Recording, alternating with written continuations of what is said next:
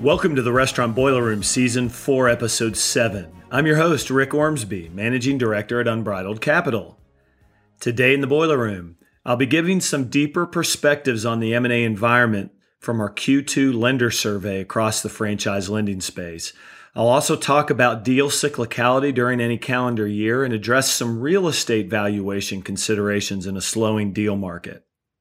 The Restaurant Boiler Room is a one-stop shop for multi-million dollar merger and acquisition activity and financial complexities affecting the franchise restaurant industry.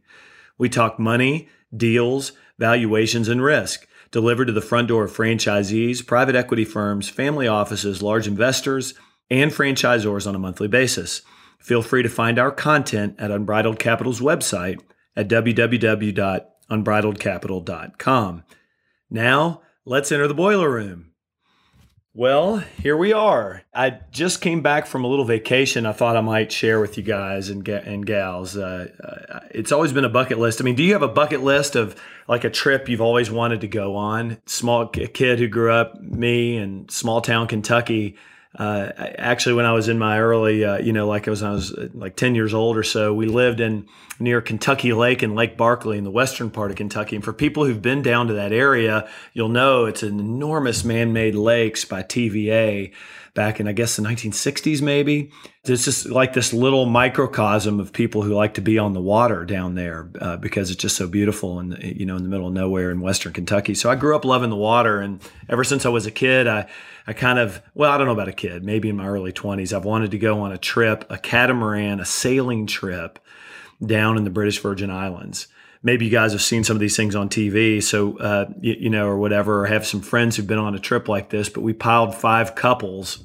Fortunately, three of them were doctors, so if I was going to get hurt, you know, I had kind of built-in people to help. But we had five couples, and we uh, we piled into a fifty-foot catamaran and went down to the British Virgin Islands for a week. And man, what an adventure! Oh my goodness, we you know kind of did about I don't know somewhere between three to five hours a day maybe of sailing, and then the rest of the time kind of just went and explored the area, and it was kind of the trip of a lifetime. My wife got a little bit sick, you know, a few days with some of the big trade winds and some of the big waves, but it was a heck of a heck of a week. And so I'd encourage it if you have the, a wild hair to do it, reach out to me and and uh, I'll tell you about the experience. But the cool thing was, I'm sitting here one day, man, in this place called The Baths, which is like evidently only in the Maldives and in the British Virgin Islands do they have this like exact kind of rock formation. So it looks like God sprinkled a bunch of gravel in the middle of like of the water, and you have these like big boulders kind of piling on top of each other, and they form like this little kind of like neat little maze of water and caves and things like this. And so we're sitting there hiking through it. It takes like forty-five minutes to get through it, man. It's just really neat.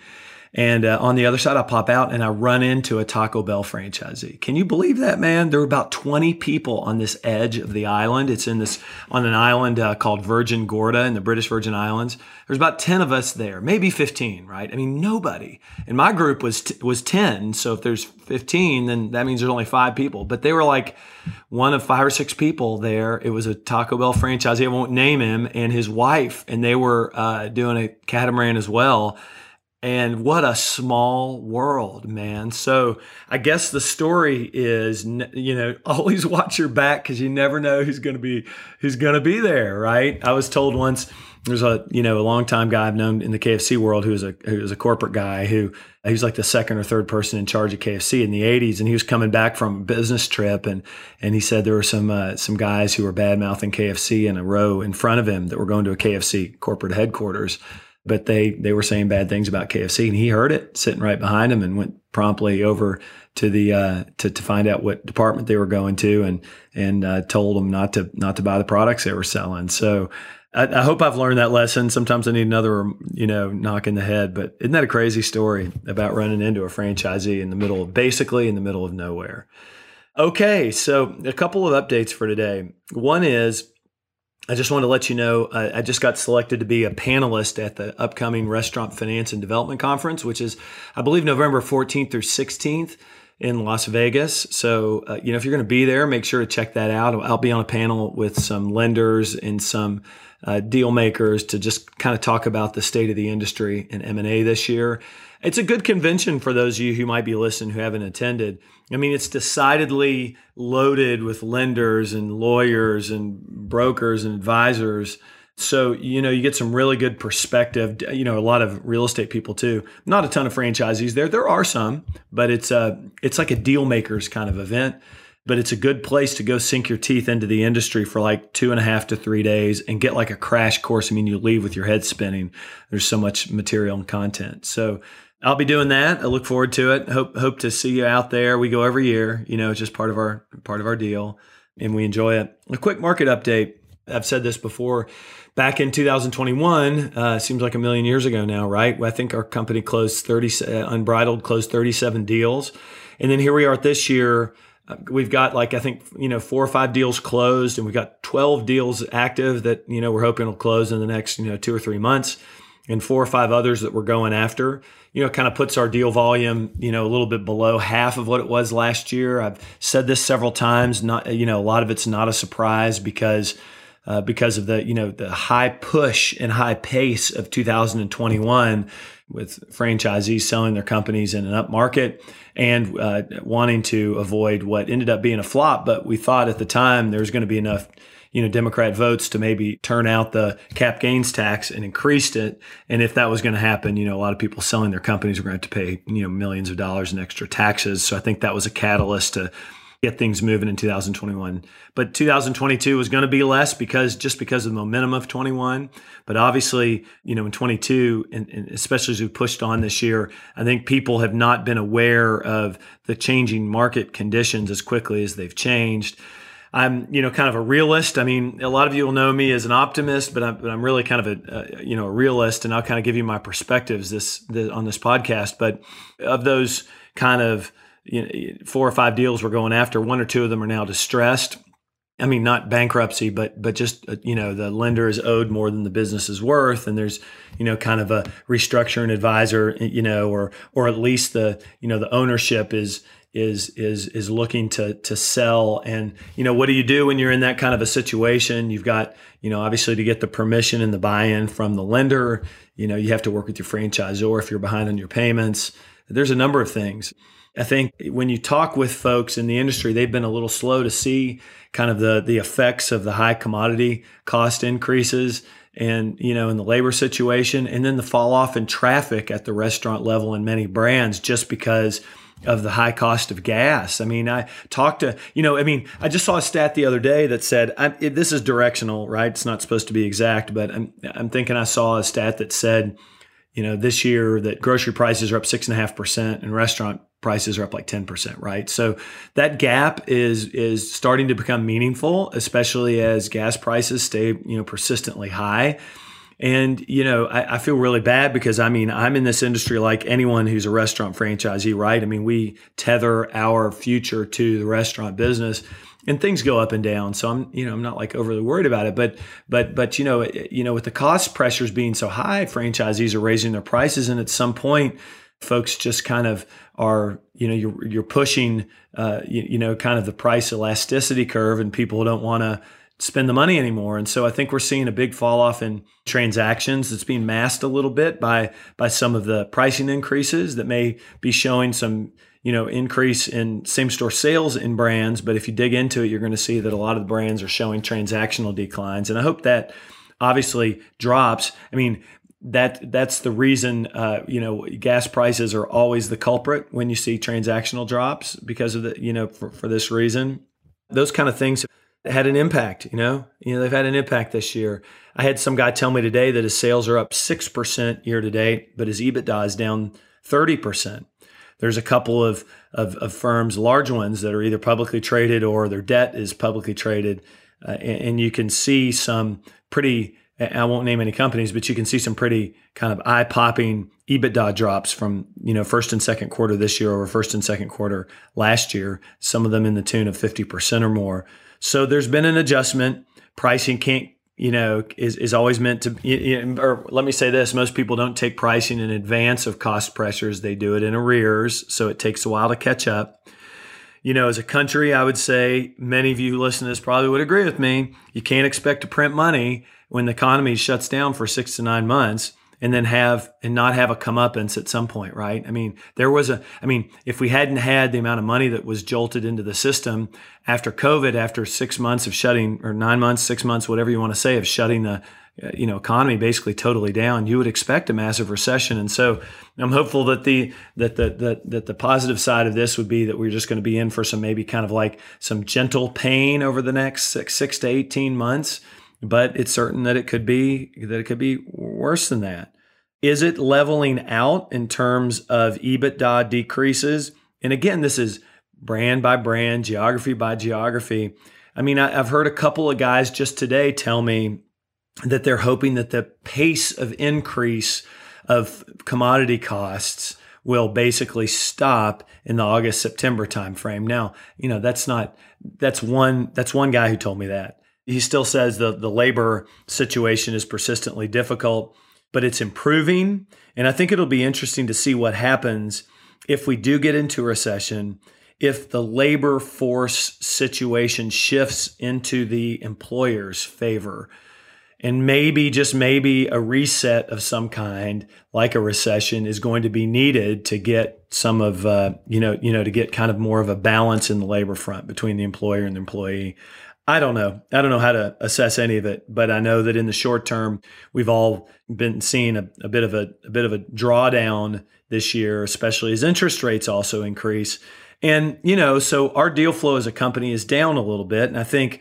I asked uh, three or four guys I was on the phone with today, uh, you know, what, what they're seeing in the marketplace. We don't have, a, you know, my company doesn't have a perfect view of what of what of, of what deals are out there across the spectrum of M and A, but I hear consistently from the folks I talked with today that that it's a dry as a bone out there. Some of that now, guys and and, and girls listening, is that it's a, it's a little bit cyclical, right? It is normal in the summertime that things slow down a little bit. You know, typically what happens is people come off the end of the year. Usually they get their year-end P and Ls. Some of them are audited whenever, you know, all the accruals are made, and they're sitting probably around the end of January, the first of February, and then people kind of dust off their their their financial statements. They look at what happened in the last year, and they make kind of their planning decisions for the following year. And so typically in the February, April, and and, and March timeframe, you know, M and A firms like ours are typically really busy getting new assignments, right? And then, you know, you're kind of closing some assignments that lingered past the pri- the, the previous year end on December thirty-first. And then usually, you know, you're really busy up to May, and then you usually spend the summertime, you know, there are new assignments that come on board. I mean, I'm talking over a twenty year window here, so every year could be different, but usually, you know, you're kind of working on due diligence across a number of deals during the summertime, and the new transactions coming to the market are somewhat slow in the summer. And it just kind of sort of usually happens to be that way. Then in the early fall, usually August is a really slow month. And then you get into like September, October, conventions start to happen again. And people start to to think about selling their companies. They start talking. They start seeing their neighboring franchisees. You know, usually they've gone through the first half of the year's covenant compliance with their lenders. And so there's usually a little kick up in business and new activity in the fall, in the early fall, and then in the late fall as well, usually around November. And then it slows down, you know, new new assignments in into November and December. So that's kind of the pacing and sequencing and cyclicality of our business. So I think summer is generally slow. So I'm not sure whether I interpret the slowdown right now as being due to economic conditions and due to EBITDA dropping. Certainly some of it is that way, but uh, but I'm not sure whether, you know, how much of it is just the natural, normal summer cyclicality of the slowdown of M and A. So keep in touch and keep attuned to everything. I got a cool little webinar, switching gears here, coming next next month in August. And we're going to be talking, I want to take a deep dive into real estate. And I just wrote down some real, I'm, I'm going to have two people on on uh, to, to interview them and talk to them. And so you won't want to miss that. One is going to be uh, Chelsea Mandel, who's the co-founder of Ascension, which is a, you know, a, a real estate investment, kind of not a real estate investment, but mostly a sale leaseback company out of New York and California. They're really good. And so they're going to have a perspective on the sale leaseback market. And then I'm going to invite in Josh Lewis of National Retail Properties, who's a direct real estate buyer. Their company is a publicly traded REIT. and they buy, you know, a lot of uh, real estate. You know, they, they bought a lot of real estate on, on deals that we've done, especially in the K F C world. And they're going to talk, you know, Josh is going to give his perspective as a direct buyer of real estate and what's going on. And so kind of wrote down some questions, and some of these are going to be, you know, I'll talk just today about a few of them, but, you know, I'm going to ask them for a macroeconomic update and what's changed in the real estate market with buyers and sellers during this past year. You know, my sense is that the cap rates have, have stayed sideways. We're starting to hear of buyers, real estate buyers, retrading deals a little bit during due diligence, or forcing, you know, kind of cash terms or quicker terms on closing to the real estate sellers. So I, I feel like there is, you know, a little bit of evidence of that in a couple of our deals. I do think we're seeing a movement of maybe twenty-five basis points or so of of uh, of worse cap rates. And this is a question I'll have for the duo when we get on the webinar, but because there's so much cash in real estate deals, especially small real estate deals, it takes a while for the market to adjust to interest rate increases. So, you know, while cap rates generally move in the same direction as, as interest rates, there's usually a delay there because of all the cash that's involved in the offers that are like currently underway. So, you know, and then the locking of interest rates with people who are buying and selling the real estate. So that's a, you know, so, so I think we're going to see cap rates change a little bit in the upcoming months, a little bit more than they have since we've had, and will continue, I think, to have continued interest rate increases. So we'll talk a little bit about that. I want to dig really deeply into the terms of due diligence and how those are changing, you know, whether buyers are, are now being able to, you know, force sellers into into stronger personal guarantees, whether they're more keen on buying real estate at a lower price per square foot, which was always an issue, you know, because some of these restaurant companies might be sitting on a tiny lot that does two million dollars in sales, and the real estate value at an eight percent rent and a five cap rate, I mean, just throwing it out there, is like, like three point eight million dollars or something like that. And if you divide that by the square foot of the, of the lot, you get this astronomical number. So you, you kind of get, you get, you know, some of the buyers get the heebie-jeebies based on price per square foot, even if the rental factor and the cap rate are reasonable. So want to dig into that a little bit. What kind of concessions are sellers having to, of real estate having to make as they get into due diligence right now? You know, we did have a little bit of worry in the ten thirty-one market about it changing, maybe going away, maybe shifting a little bit, maybe cap gains not being able to be deferred. And so uh, while it looks at the moment that we're not going to have much economic, you know, change to the tax situation, again, this week, I think Manchin came back and is saying no to some of the proposed changes in tax legislation. Again, uh, you know, I think that's something we'll, we'll, we'll dig into. And I think you want to talk about financing real estate. So, you know, typically when you're financing business loans on the M and A side, or just the, you know, just the opco, they call it, you know, operating company, those can be like, typically speaking, ten-year amortization, ten to twelve-year amortizations with five to seven-year terms. You know, and you can fix those rates, but typically what's happened in the past in a muted interest rate environment is someone will take a, you know, a loan with a five-year term and a ten to twelve-year amortization, and then they will refinance it after five years, right, when it comes due. But on the real estate side, it's a little bit different. Real estate investing, you know, you, you know, a lot of the real estate people are looking for twenty to twenty-five year uh, amortizations and fixed interest rates and terms that coincide with the amortization, right? So they can lay out their cash flows and their rental payments. So we'll dig into that a little bit. Geography is going to have a, a role to play here in terms of cap rates. Brand will also have a role to play in cap rates.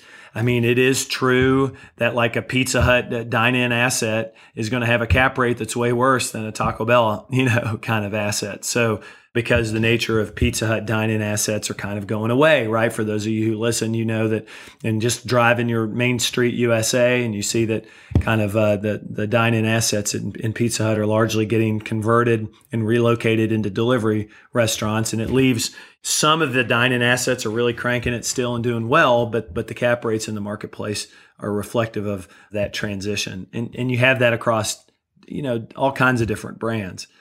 That's next time. I hope you'll enjoy that. And and now let me dig a, dig a little bit into this lender survey. One of the problems I had last time, I think you get a laugh out of it if you listen to the last podcast, right, was like I had uh, like Mike Egan and uh, John Dysart, yeah. And these guys, uh, lenders, and we were talking, and I asked them all these questions, but I didn't get a chance to kind of lay out what the survey results were from the other twenty-two respondents, the other twenty-two lenders who like voted on the answers that I asked. And I do this twice a year. So I'm just going to go through this just a little bit because it wasn't clear. It was funny, like there's this ringing noise, right? When I was doing the webinar, like Panic at the Disco, right? Like, it, so I, I like hurdled, hurdled the dog out in my living room, ran upstairs, grabbed the iPad. And, you know, I had all these like grand notions of being able to show you guys who were watching on the webinar, like a pie chart of all the answers to these questions with all the respondents. Didn't exactly happen that way. So let me go through it a little bit. So, you know, there's like fifteen questions. I'll go kind of quickly over it and just shoot out some other, uh, you know, opinions that I have. First one was, what is your opinion of the operating environment right now? Now, you have to remember that lenders see things in arrears. They see things probably three months old because they are looking largely at covenant compliance and bank documents and P and Ls on a quarterly basis in arrears, right? So you finish your second quarter, let's call that June thirtieth, and then was it January, February, March, April, May, June, yeah, June thirtieth. And then like the, you know, you, you, you submit the documents to the bank and they get them like July fifteenth, right? So they're not going to know what, what second quarter financials really look like other than anecdotally through talking to guys like us. See, on the M and A side, we're in front of it like a hawk, right? Cause we're looking at deals real time and how much, and how much EBITDA is changing. And of course we're selling these businesses based on the current twelve month trailing twelve month financials. So we're like uber interested in what's happening today, yesterday, and tomorrow, but the lenders are typically behind by as many as three, four months, as little as a month and a half. Okay. So what's the operating environment at the time? You know, we, we uh, you know, of the twenty-two respondents, thirty-six percent said dip, difficult, but improving. I bet that changes because I bet these results are based on Q one compliance. When they see Q two, this number will change, I think. Difficult and likely to get worse, forty-one percent. And then uh, multi-year correction is in the way. It's fourteen percent, and normal but a bit challenged is nine percent, if that gives you kind of a viewpoint. And again, I think that those are going to shift based on Q two. This was didn't this this survey, while conducted only a month ago, did not have the benefit of seeing of the lender seeing the Q two compliance. How much is your loan volume dropping because of rising rates? forty-five percent said not much change. thirty-six percent said modest drop, but sure turn around later this year. And then eighteen percent said modest drop that'll get worse. What is your opinion of the likelihood of the severity of a recession? This is kind of old, but uh, it said fifty percent of the lenders, twenty-two respondents said recession very likely, effects modest and somewhat lingering. And then you had about split down the middle, twenty-five percent each saying recession very likely and with a quick bounce back, and then recession possible. No one said re- recession very likely with, with long and painful outcomes. So that was interesting. I thought that might change slightly if that was if that was asked today. I think that would be at least a sliver of yes out of twenty-two correspond, you know, respondents. Wouldn't you think so too? Okay, how many franchise M and A deals are you personally trying to fund? You know, of the twenty-one responses on this one, fifty-two percent said zero to three. thirty-eight percent said four to six, and then the remaining small sliver said more than six, basically. So, you know, I think that's consistent with what the marketplace is showing. So if you're a family office or private equity group and you're like, man, deal flow's slow, just hear this from me and from the results of this survey to hear, you know, it's it, it that's true. You know, it's true. Deal flow is slow. It's slower. The deal flow may not have slowed as much on the real estate side, but on selling operating companies and franchise businesses, yes. So I think this corroborates that as well. And M and A does typically really well. We're a leading indicator. I'd say we're the point of the spear. So typically what ends up happening is like when things are really good, we're really busy. When things are really bad, unfortunate, because we don't want things to be really bad, we're typically really busy, M and A advisors, right? When things are getting better, we typically start getting busy. But when we're in a transition from things were good to things are getting slightly worse, you typically see that's the time where the brakes are typically put on the advisory work that we do. And my guess is without with, without knowing or having a crystal ball that probably it'll stay this way for the next six to nine months. Again, not knowing what the summer cyclicality is like this year and how much of it is just due to summer and how much of it's due to slowing deal flow. How many of your M and A deals are getting retraded? Of twenty-one responses, thirty-three percent said some, thirty-three percent said a few but isolated to a circumstance or a brand. Uh, there's a, there's a couple brands out there where they're just kind of almost wholesale retrading going on because performance continues to drop. Um, and then fifteen percent said many or most are getting retraded. And then twenty percent said not many or not more than normal. I thought that was kind of interesting. So chew on that. Um, it's definitely becoming a little bit more of a buyer's market than a seller's market, right? No surprise there. I don't know if you're seeing that on the residential real estate side too, but you certainly are seeing it on, on the business side. How many of your deals are falling apart, I asked. And with twenty-one responses, we had forty-three percent saying a few, isolated to the circumstance, forty-three percent saying not many, no change from normal, and then fifteen percent are saying some. I can tell you that Unbridled, we have always prided ourselves to keeping a ninety percent success rate of the deals we take. Time will tell at the end of this year, but I think we'll probably drop a little bit from that ninety percent this year, maybe into the eighties. I'm, you know, I'm not sure. That still means on a base of fifteen or sixteen deals we'll close, just a couple of them, right? Maybe three of them won't close, you know, so that sometimes percentages can be deceiving. But I do think there is, there is, um, you know, it's just the environment's conducive to some deals coming off the table and pausing and then coming back and revisiting at a time when it's stronger. And let me pause here for a second for you franchisees that are listening, and just want you to just want to say, man, I, I just be cautious about talking with anybody about the value of your company and making a decision to sell your company based on bad information only to find out the value in the market is lower than what you thought it was. Or not consulting someone like, you know, like me, who could tell you what happens if your, you know, EBITDA lowers as we go into due diligence, what effect that has on the price. There's a couple of reasons why that's such a big deal. Number one, you do not want to have your business on the market unless you're ninety percent certain or more that you're going to sell it, right? There are major confidentiality issues with your employees. You don't want You don't want to deal with, especially in this type of an environment, all of the, you know, people leaving, right? And all of your tenured staff panicking if you sell a company and then you take it off the market. That's terrible, number one. Number two, does it impact the relationship with the franchisor if they know that you're going to sell, right? But then you back away. It may change the franchisor's willingness to help you, or you have to think through that. I'm not saying that's the case, but but it certainly could be the case, right? You know, and I think the other thing is, and this is underrated, it's like you are dead meat if you come out to the market and then you don't sell, and then you come out to the market again, and then you don't sell, and then you come out to the market again. You got basically two shots. The first shot, you're clean, man. People go after your business. The second shot, you're going to lose maybe thirty, forty, fifty percent of the people who were looking at it the first time. It's just the nature of the beast. The, the, you know, the people who look at it the first time and want to make an offer or looking through it with some due diligence, those folks, you know, some of those folks are going to say, I'm just not interested now. I've got other things. I went through another acquisition, because it is true that people who look at deals for sale are also looking at other deals for sale. And they're not only looking at your brand, they're looking at other brands, right? And if in the interim, they decide to go bite off another pizza company and buy it, well, that means they can't make an offer on your pizza company because it would be a conflict of interest, right? And they have non-competes with the brand.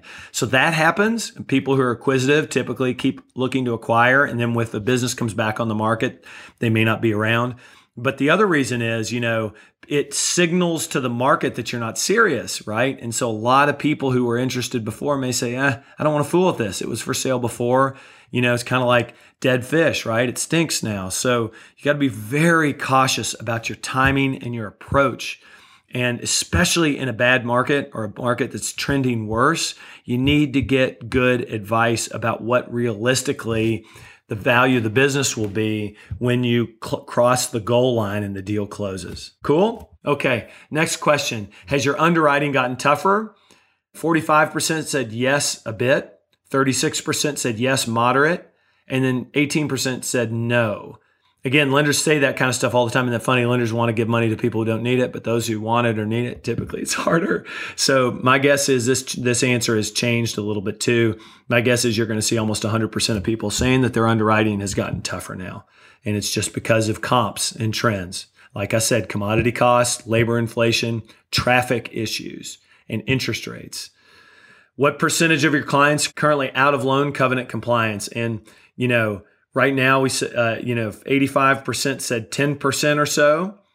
ten percent of respondents said ten to twenty-five percent, and ten percent of respondents said twenty-five to thirty-five percent of my clients are out of loan covenant compliance. But that's based on Q one. I think those numbers will change pretty significantly for Q two. Which deals are the most likely to get done through your bank? This is always interesting. forty-two point nine percent, forty-three percent said tier one, smaller deals with low leverage. Now that's a big, big shift. That's twenty-one respondents. Um, and these are all big national, national and, you know, and, and international banks. So forty-three percent of them, when given the choice, said tier one brands, the top brands, smaller deal sizes that are based on low leverage. Now that's a huge departure from what we saw in the marketplace last year, in the last five years, where all these mega deals were happening, right? Okay, so so thirty-eight percent said tier one brands, larger deals, higher leverage, okay? That would be more consistent with the trend for the last five years, but that's only thirty-eight percent of the respondents.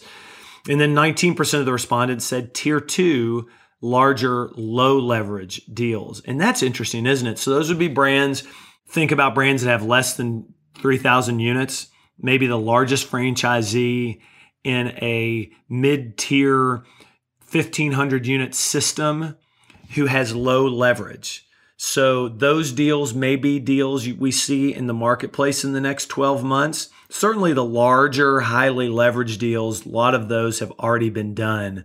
So maybe we'll see more smaller, low leverage deals in tier one, and then larger low leverage deals in, two tier, in tier two. But notice that the trend is low leverage, low leverage deals, low leverage deals, low leverage deals.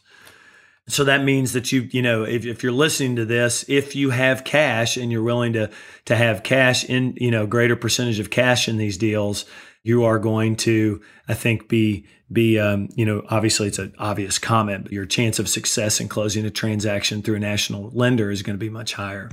Next question, what segment are you most positive on? This is a good one too. thirty-three percent said specialty. Huh, interesting. twenty-nine percent said chicken. twenty-four percent said burger. And fourteen percent said pizza. Pizza's always kind of lagged, you know, because it's a, you know, it's a, it, it changes a lot. Pizza changes a lot based on sales. It's a, you know, it's a, it's a highly commoditized business. I didn't know that I'd find specialty being the answer for, for thirty-three percent of the respondents. I thought that was interesting. What part of the loan process is getting the most scrutiny from your risk department? fifty-three percent said interest rate. Well, that's obvious, isn't it? You know, interest rates are shooting through the roof right now. forty-two percent said amortization and terms. And the remaining seven percent said personal guarantees. So I, I think it's, uh, you know, so so keep in mind that you're going to be looking at interest rate sensitivity and amortization in term, which it looks like are going to be getting scrutinized a lot at these banks. So all the more reason to be talking with multiple banks, because you're going to, I think, see a departure from everyone standing in line with the same exact product and the same exact approach. You're going to see some variability in the next six to nine months. So you're going to want to shop a little bit, right? To, to make sure you're getting the best situation. What metric is most important to you right now as a lender? fifty-five percent said lease adjusted leverage. thirty-two percent said fixed charge coverage ratio. And thirteen percent said straight leverage. It's about what I would have expected, right? We still lease adjusted leverage is the biggest. Typically, you see fixed charge coverage ratios being something that most lenders look at secondarily. Some look at primary, but primarily, but but all really look at it secondarily. And then maybe some of the smaller lenders um, look at straight leverage. That's a comment. Lease adjusted leverage. What's your ex- expectation of the movement in the next six months? forty percent of respondents said fifteen to thirty basis points worse or lower. thirty percent of respondents said forty to thirty to forty-five basis points lower. twenty-five percent said zero to fifteen basis points lower. And then a small percentage, which eh, looks like, let's see, seventy-nine, five percent, which is probably just one person, yeah, said forty-five to sixty basis points lower. The average across this is probably like thirty to forty basis points, right? So, you know, what that means is that that banks are, are gearing up to be lending less money on deals is what that means, you know, because they're going to manage the overall proceeds that they'll give a, a, a borrower based on a lease adjusted leverage. And if that's dropping, and it sounds like it will be in the eyes of almost all of these lenders, then you can expect the proceeds to drop and the amount of equity to increase, which means you're either going to have to put higher down payment, reducing your returns, or, or the price has got to drop, A or B. Where do you see rates setting in the next six to nine months? fifty percent said fifty to one hundred points, basis points higher from here. thirty-two percent said one hundred to two hundred basis points higher from here. fourteen percent said zero to fifty basis points higher from here. That's definitely a fluid situation. So I guess in closing, you, you know, I'll continue to do these lender surveys twice a year. Stay tuned at the end of Q four or in the middle of Q four, we'll do another one. I think it's really helpful to do that. We'll be doing a webinar again next next uh, next time talking about uh, real estate. And I think I'm going to do that twice a year too, because the, the cap rate and the real estate valuation considerations change so quickly in this market. I mean, my goodness, I've been doing this for over twenty years. I didn't think it was going to change by the minute, right? We usually thought of things that change by the year or by the by six months. But but now I think the importance of getting new information forward to you guys sooner is good. We'll continue to kind of uh, build into getting a couple large operators I'm going to talk to and get their perspective, you know, every couple of months or so on these podcasts. I think that's helpful. So that's upcoming too. I like to tackle legal challenges too, and, and asset purchase agreement changes and things like this that you can really sink your teeth into when you're negotiating a deal. We'll do that as well upcoming. And then we, of course, will have like twice a year, uh, I'll get on with my team and we'll just talk about the M and A market and what we're seeing that's changing in the M and A market. So stay tuned. Thanks so much for, for listening. And uh, we'll catch up with you next time. And get to the British Virgin Islands, and you never know who you're going to run into. Take care. Thanks so much for entering the Boiler Room today. You can find our podcasts on iTunes, Google Play, Stitcher, TuneIn, and Spotify. If you like these podcasts, please listen, rate, and review. I also encourage you to visit our website at w w w dot unbridled capital dot com for the best franchise M and A and financial resources in the industry. Our website includes webinars, podcasts, videos, white papers, and a list of our past M and A transactions. Please note that neither Rick Ormsby nor Unbridled Capital Advisors, L L C give legal, financial, or tax advice. These podcasts represent opinions that have been prepared for informational purposes only. We expressly disclaim any and all liabilities that may be based on such information, errors therein, or omissions therefrom.